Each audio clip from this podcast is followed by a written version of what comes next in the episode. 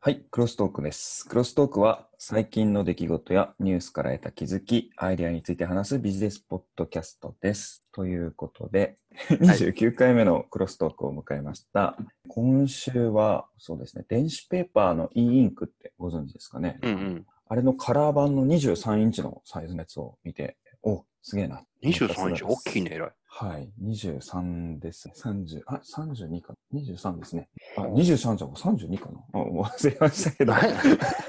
いやいや、かなりね、でっかめのね、うん、カラーのいい、お、これはこれですげえな、いう、なんかちょっとワクワクを感じすがです。なるほど。俺はラグビーワールドカップのファンゾーン行ってきましたよ。あらトマさん、そんなとこ行ったんですかうん。ラグビーあんまりよく知らないけど、ルールとかもね、あんまよく分かってないけど、はい、でも、まあ、これが世界の一流のプレーなんだなっていうのは見ながら、周りとこう、一体一体になるっていう感じじゃないけど、なあの、まあ、映画みたいな感じでね、いっぱいのいろんな人と一緒にそういうのを一緒に見るって言って、で、なんかいろいろ食べ物があったり、ビールが飲めたりとかっていう。で、それを天芝って言って、芝生のところで見れるようになってるので、雰囲気すごいいいですね、あれ。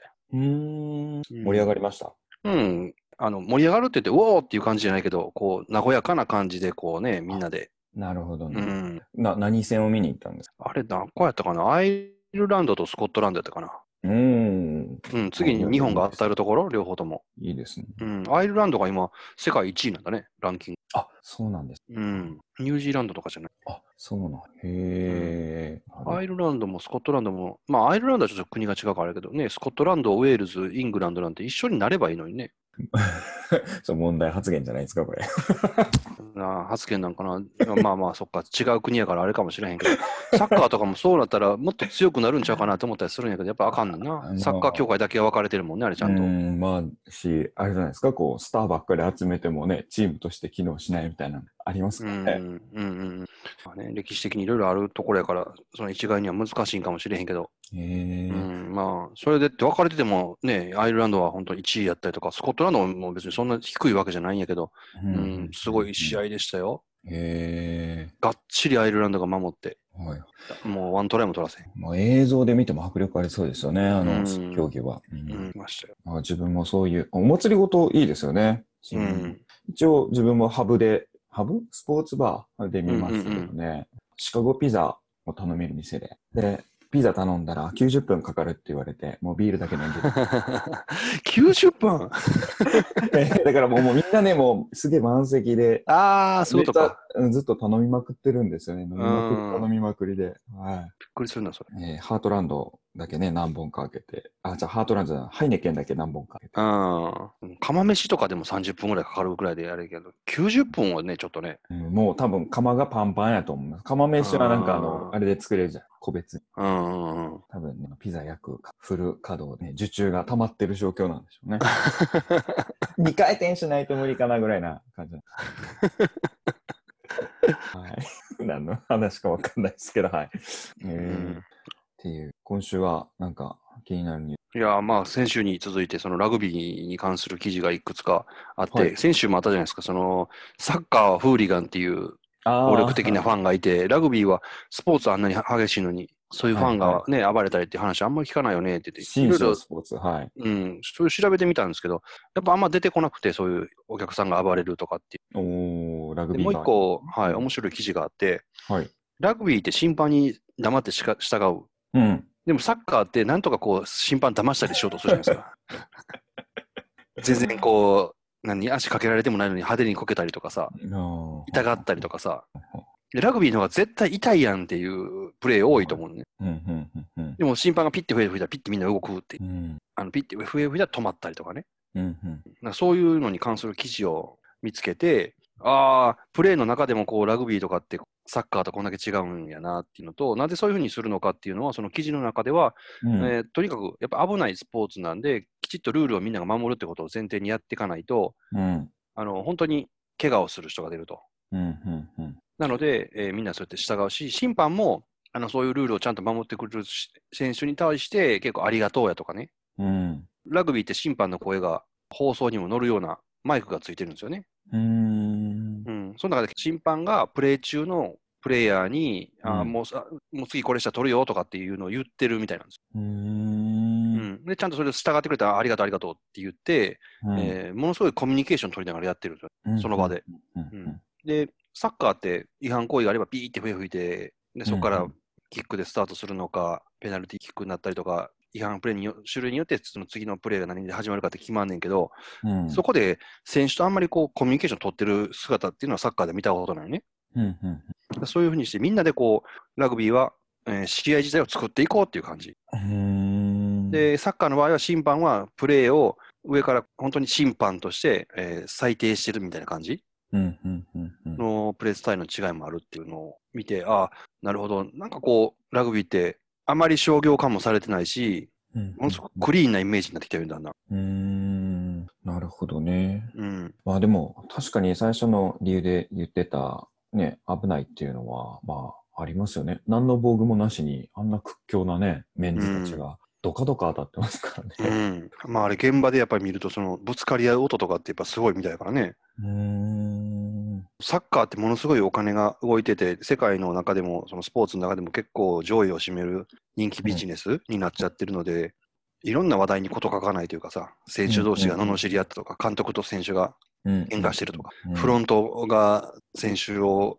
次、新しいやつ入れるから、こいつ放出するやのなんやのとかっていう、本当話題、そういうゴシップネタみたいな、芸能界の。うん。ことか書かない感じがするんやけど、ラグビーは、まあ自分自身があんまり興味ないからニュースを見てないっていうのもあるかもしれへんけど、そういうのじゃなくて純粋にプレーに関する記事が多いというか、うーうんん話題。が多いんじゃないかという。なるほまあ、あの、現代商業主義に侵されていないクリーンなスポーツど。おーなのかなと。なるほどね。まあでも、今回のあれですよね、このワールドカップを機に、まあ日本選手もね、すごい強いんで、ななんていうんですかね、こう、注目が集まって盛り上がる可能性大ですよね。うん。そっか、前回も、前回ってワールドカップ、五郎丸とかでね、 そうそうそう。五郎丸がめっちゃ注目集まっちゃいま した。DM とかね、出まくったりしてまうす。ん、前回もその南アフリカに勝ったりして、うん予選で3勝かなんかしたのに、うん。決勝リーグ行けなかった、うん。勝ち点のスターかなんかで。うん。うんうん。最強の敗者って言われたらしいよ。うん。最強の敗者。 うん 歯医者ってデンデンタルの歯医者じゃないよ。敗れた。破れた人ね。ううんん。はいえー 最強の敗 者。名誉なんだか不名誉なんだかですけうどね。ん。ちょっとラグビーもあんま注目したことがないんでね、こう、参あの競技人口とかいろいろ調べてみたいですね、これを機に。うん。そう、大阪で行ってきたんですか、ちなみに。大阪の天王寺の天芝っていうところが開放されてるんうで、ん昔はもう本当、こう言うとあれやけど、もう人生最下層の人たちが集まってこうね、お酒を昼間から飲んだり、おっちゃんが集まってあのカラオケしたりとかして、ブルーシート街か。うん、もう本当ひどいとこやったんですけど、そうですね、なんか撤去される前、チラ見したことあうる。ん、それが今ではもう家族連れがもうもう山ほどわんさか集まって、楽しくワイワイできる場所。所に変わってますよ。うーん、なるほど、そんな変わったんや、ちあょっと。 10年前から比べたらね、あの天王寺ってそのハルカスっていう、うんものすごい高いビルうのん商業施設できたりだとか、うんあのキューズモールって言って、うんね、ショッピングモールできたりだとか、その天芝になったりとかで、駅の周りはもうガラッと変わりましたよ。うん、うん、うん、うん。すごい。確かに。スパワールドがある頃もまだ治安悪かったですもんね。うん、あスパーラでもちょっと離れてるよ、あれ。動物園前の方やから。あ、動物園前の方か。うん、あ、じゃあ、新今宮か。なるほどね。うん、新今宮もね、あのーまあ、東京でいう山手線の駅の一つやねんけど、駅の前がものすごい広場になっててね、広い空いてたのに。ついにそこにホテルができるんですね。星野グループがホテル建てて、今、工事してますけど、はいはいはい、はいうんうーん。ずーっとあの広場空いてたのは、昔に釜ヶ崎暴動っていうのがあって、うん。警察署が襲われたんですよね。あで、それの機動隊がね、バスを止めるためのスペースとして、ずーっと置いとかれてたんですよね、そのまま。さら地の。まま。うんうんうん、で、まあ、もうそろそろええやろということで、アイリン地区のあの、日雇い労働の人たちが集まるようなところも建て替わるし、あの、駅前も建て替わるし、だから新今宮も多分すごい変わると思ああ、そうなんですね。う。うん。西成でしょう、西成。そうそうそう、いわゆる本当にうんダメなバッ場所。バックパッカーにね、人気の西成。うん。はい。 500円で泊まれるホテルとかあるからね。うんなんか外国人のね、あの、観光客とか泊まる人。うん、そうう。そう。ね知らんと値段だけで選びはるもんね。うん、まあ、でね、海外に比べたらあんま変わらんわ、みたいな。うん。っていう。逆にちょっと懐かしいね。あの、故郷に帰ったような。なんか書いてありましたね。そういう うん。需要がある。うーん。あちょっと話変わりますけど、それで思い出した。あの昔、自分あの、すごい FPS、パソンシューティングゲームやってる時に知り合った北海道の高校生の男の子がいたんですけど、おう。彼が大阪に修学旅行で来るっていうから、うん。当時そのクランですよね、チーム組んでた、まあ、トップの人も大阪に住んでたんで、うん。菅さん、二人で彼をさらって本当の修学旅行に連れて行きましょうって言 って。で、彼のワンボックスカーにですね、その、うん。北海道から大阪に来た、こう、修学旅行のメンズ、男の子4人をですね、乗っけて、うん。で、どこ行くよって言って、まあ、大阪の西成に行こうって言って、うん。うん。で、西成をこうね、巡回したり、えー飛び出しんちの方あーあったりとか、三角公園の方もあったり、みたいな、こうね、いや、ここ2周したらかけてくるよとか、ここ頭皮に違うんだよ、みたい な。高校2年かな ?2 年生ぐらいですかねの彼にお見せ、衝撃的でした。うんはい、ことやってるもで、その彼はですね、うん。なんか久しぶりに、今年かな、ツイッターで繋がってて、で、あ、覚えてるよ、つって繋がったんですけどね、彼に子供がつい最近して、おう。はい。時間が経つのは早いなとか思い、確かにね。はいそんな彼に見せた西成を思い出しましたね。あれはね、もう行ったことない人は衝撃的ですからね。うでん自分も最初行った時は衝撃です。日本にこんなとこがあんのかってね。うん。うん。うんですね。はい。 ということで、今週、自分はあれですかね。アレクサ発表会はいはい。ありましたね。アレクサタン。アレクサが、Amazon アレクサがめちゃくちゃ増えましたけれども、なんやろうな、こう、お聞きの皆さんは Amazon アレクサってご存知なんでしたっけスマートスピーカーの声で操作、いろいろできる AI 積んでますよ、みたいな。まあ、うん。うん実。際にはそのハードウェアに積んであるんじゃなくて、クラウド側にあるんですけれども、ね、声でいろいろ操作したり、買い物してもらったりとかできるんですが、うちにもありますよ。あありますよねう。ん。まあ、便利ですよね、あれ、使い出すと。うん。 便利。 ちょ利ですよっとなんか濁ってる。便利 ですよ。な、うん、そう、何でもできるわけじゃないんで、なんか思ったよりはね、使うところは限定されますけど、電源、電気、ライトつけたり、クーラーつけてみたいな、エアコン操作みたいなところを声でやったり、うん。あとは天気予報とか、かなラジオとかオ。ああ、ね。音楽かけたりもできるクラし。ウドとか、うん。まあ、結構ね、手で今まで操作せなあかんとか、リモコン、リモコンって探さなあかんとかっていうやつをね、そのまんま部屋帰ってきたら、ライトつけてとか、そうだね。ルーティンも作れるんでね、ただういま、ん。アレクサただいまって言ったら、おかえりなさいっていうやつがね、言われるだけじゃなくて、こう電気つけたり、室温を調整したりとか、連携できるね。うん。とか、そんな使い方しかない。いろいろね、今回種類が増えて、何でしたああ。見張りましたちらっとだけ。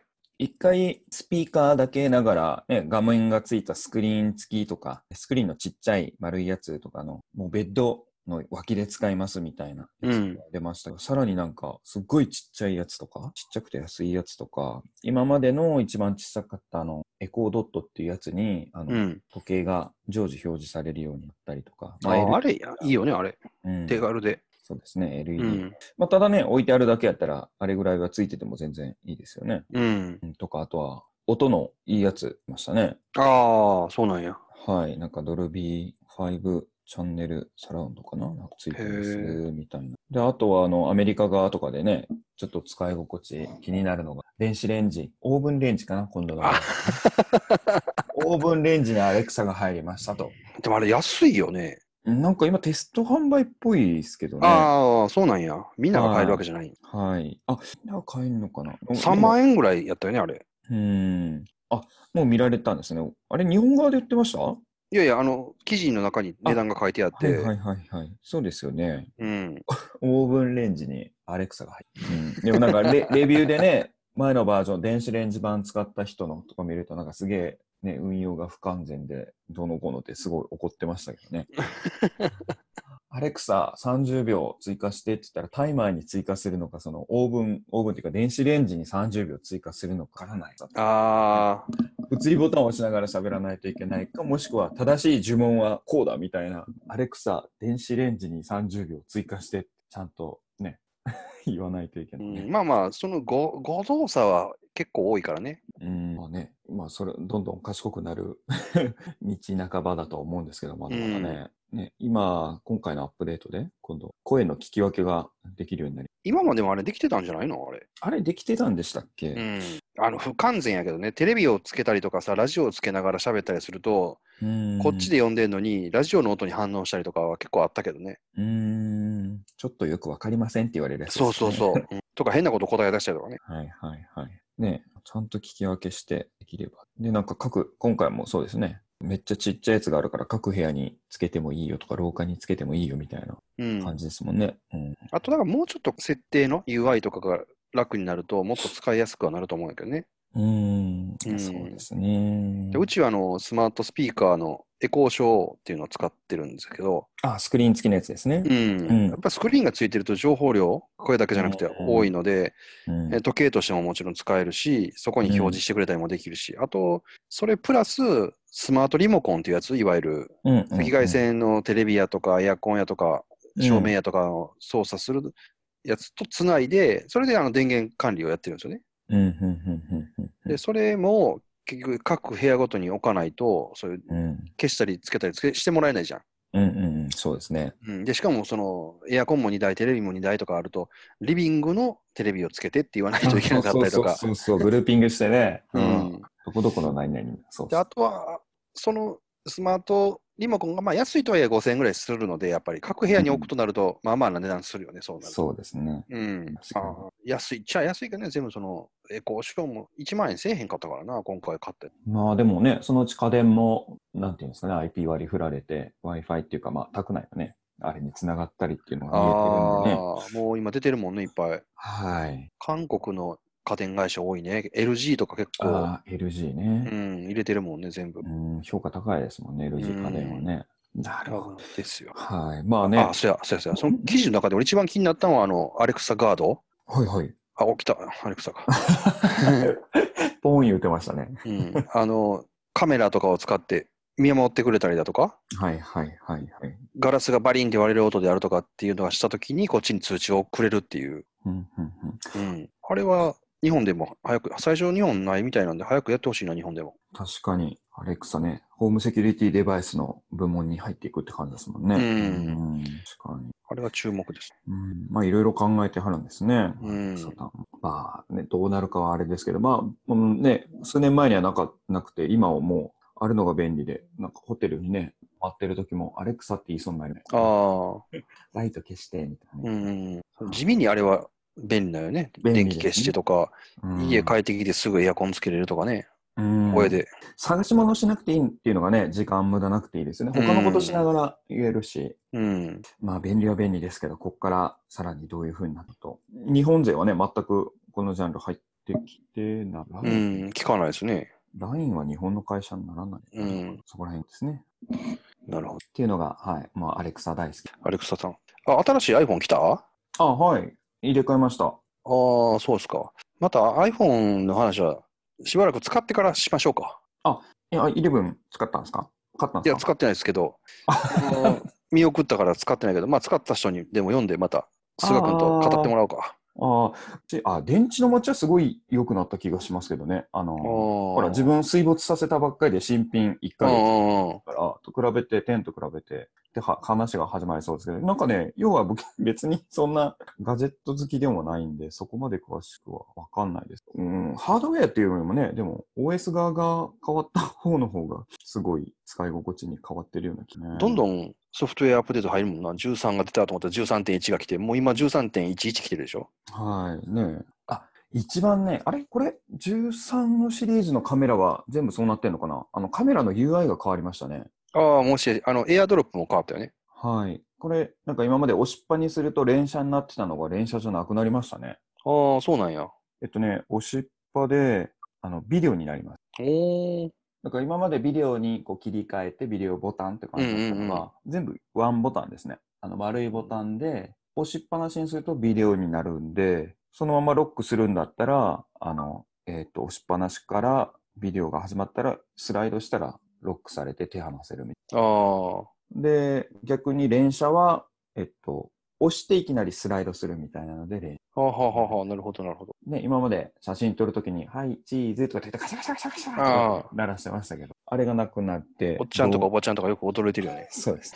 まあ逆にね、あれがなくなってなんか1秒ぐらいの動画になっちゃうパ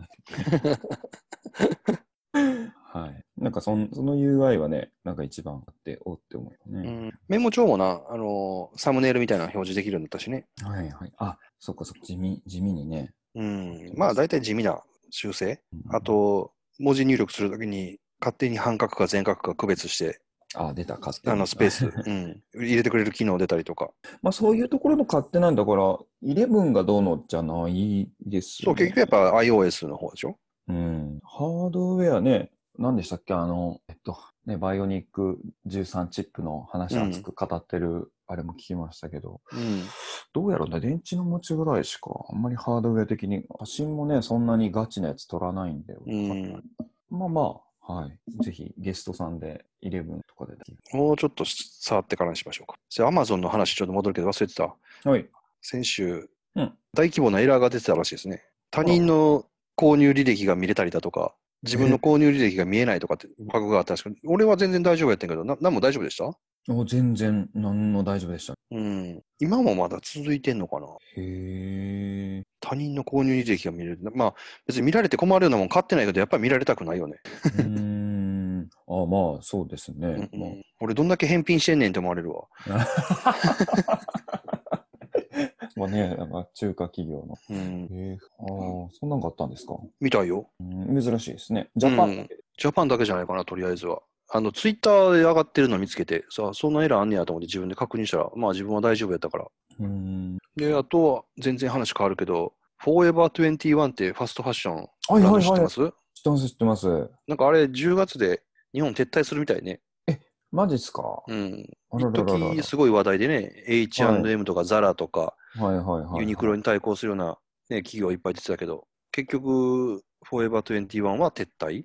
うーん。で H&M とかも、一時は心斎橋大阪やったら、はん一番の繁華街のところにあったように思うけど、今なんかちょっと見なくなったなっていう感じ。うんうんうんうんうん。いもう一昔前やったらさ、うん。イタリアの、今まで覚えてたのに分からないと思った。アベネトンはいはい。とかもファストファッションやったと思うねんけど、そういうのも撤退しちゃったし、うーん。日本のユニクロは強いね。強いですね。それで言うとね。うん。そうや。H&M も、そういえば最近勢いないから、前、それこそ10年ぐらい前か。なんかあの、銀座でできた時とか、平日もいつも並んでましたけどうんね。うんううんん。H&M もやし、フォーエバー21も最初そのぐらいにできたし、松そのぐらいの時に、そうですね。ユニクロも出松坂屋に出したでし入ょってたね。うんうんうん。そうですね。だから銀座がその、銀座って高い店しかないところやったのに、ファストファッションが出てきたってものすごいニュースやってたもんね。うん。それが確、かに今残ってんのはユニクロぐらいなんちゃうユニクロ、ザラ、ギャップじゃないですかね。あーギャップもあるか。ザ、うん。うん商売で聞くの、ギャップ、ユニクロ、ザラ。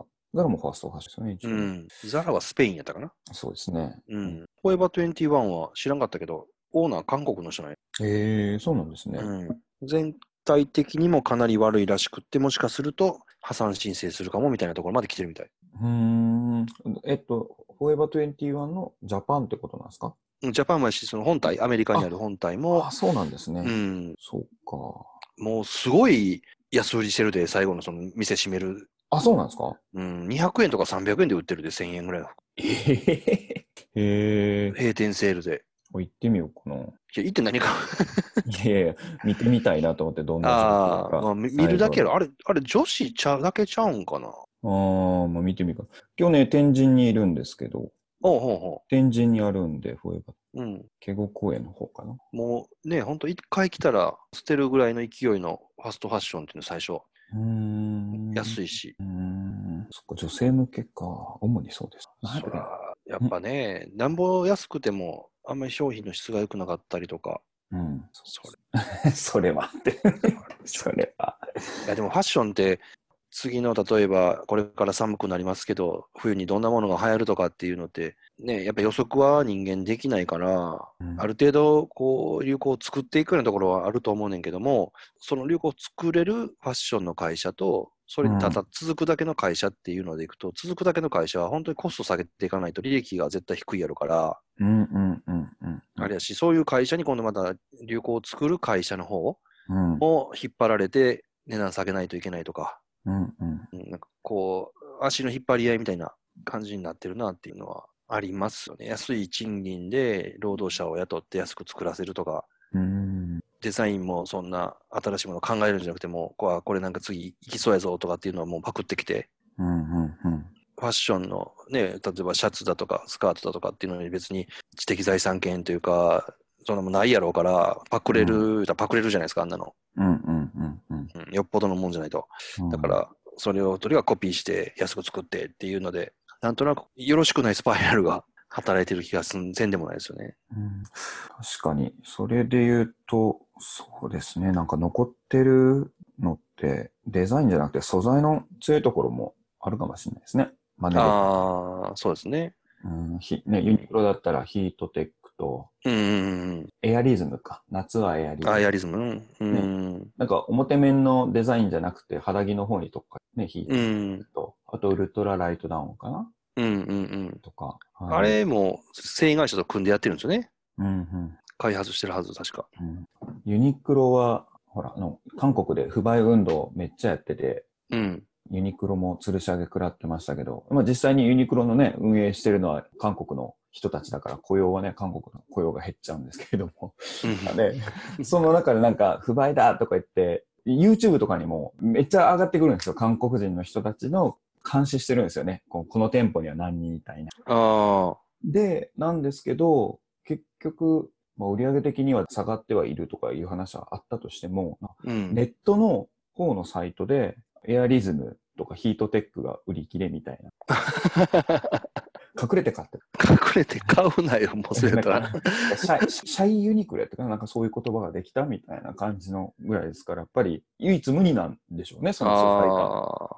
トーレと一緒にかつあれ、ね、開発してるね。ううんん、記事は全部。だから、そういうところで、ファッションじゃない部分でも機能性の部分が。確かに。ユニクロの服って自分も買うけど、ほとんど下着やもんな。靴下、シャツ、うんインナー関係多いですね。タンクトップとか。はい、捨ててこうかな。うん、ああ、捨ててこも。うん。中に、中に履くやつとかね。うんあの肌着系めっちゃいいですよね。うん、あと、まあ、外に着るのは唯一、あの、ウルトラライトダウンぐらいかな。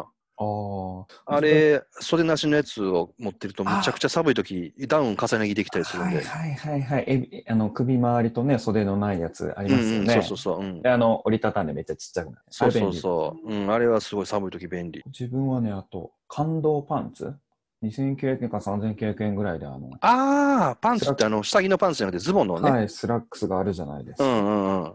あれはね、はい、もうすごい破けても、破けたことがね、あるんですけど、ん破けてもいいんですごい、買いに使ってます。ああ、ごね便利結局、ユニクロ強いっていう話になってくる、ね。あ、そうや。 あ、そうなんですよ。フォーエバー20です。っていう案が、いやあの、なくなっちゃいますよ。安売りしてるよって話ね。なるほど。もういつ、え、いつまでって言ってましたっけ閉店セール。10月10月末にもう日本全部撤退、しかも従業員も全員解雇らしいから。ええそうなんあ閉店セールって出てますね、サジェストで。ああ。うーん。1000円以下のアイテムで全身コーデって書いてあ る。なるほど。わかりました。ちょっとチェックしてみます、これ。はい。はい他は何か、もうこんなとこですかね、今日は。私、はい、今週はこんなとこです。じゃあ、もう久しぶりに30分コースで。はい。はい。最近ね、長かったですからね、30分でサクッとのつもりが、 いつも1時間 ですけど。まあ、これぐらいの時間がいいっていう人もいれば、もうちょっと喋ってっていう人もいるね。あ、ほんまですかうん。うん。えまあ、30分ぐらいっていうのは、自分の中ではやけど、なんていうかな、日本の通勤時間はいはい。中に収まるぐらいでちょうどいいかなと思ってたりするんだけど。うん。他ネタあったかな、今日は。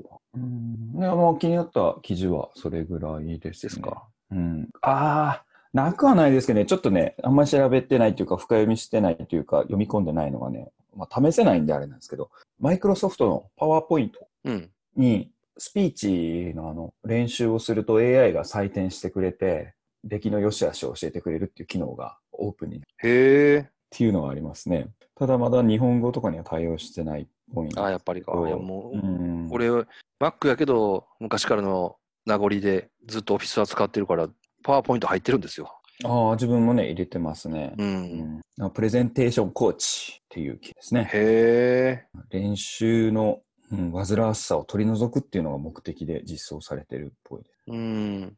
文化的に無神経な言葉の使い方も指摘してくれるらしい あー英語は結構難しいね、さっきとね。あの、うんスコットランドとウェールズとイングランドの件もいろいろあるから。うん、まあね、まあ、特にこう英語圏で仕事するといろんな方ともね、仕事することになるからもあるかもしれないね、うんそういう採点をしてくれてっていうね、サマリー、ナレーション、ペースとかね、いろいろセンシティブフレーズって書いてあるな。ああ。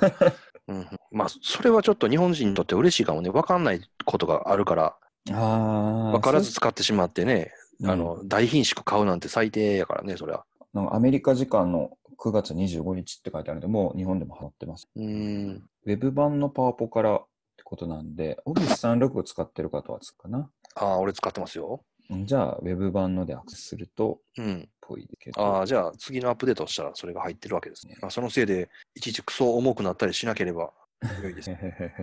うん、まあ、手元のにソフトウェアダウンロードして解析するわけじゃなさそうですね、AI。でしょう。だからそれで一時こつなぎに行くからものすごい遅くなるとか、そういうのがなければ。うですねまあ、録音、録画した、えっ、と、リハーサルか。なんかできますもんね。うん。スライド動かしながら。うんあれで録音、録画したやつをアップロードして解析してやってくるみたいな感じ。ああ、そうなんや。アップロードせなあかんね。いちいちそこでリアルタイムでやってるわけじゃないね。リリアルタイムでやるんでしょうけど、ほら、裏で随時こうんう、うんうん。データをね、アップロードして AI 側で勝手にやってると思うんですよ。こっちでなんかアップロードみたいなのはしなくていいと思う。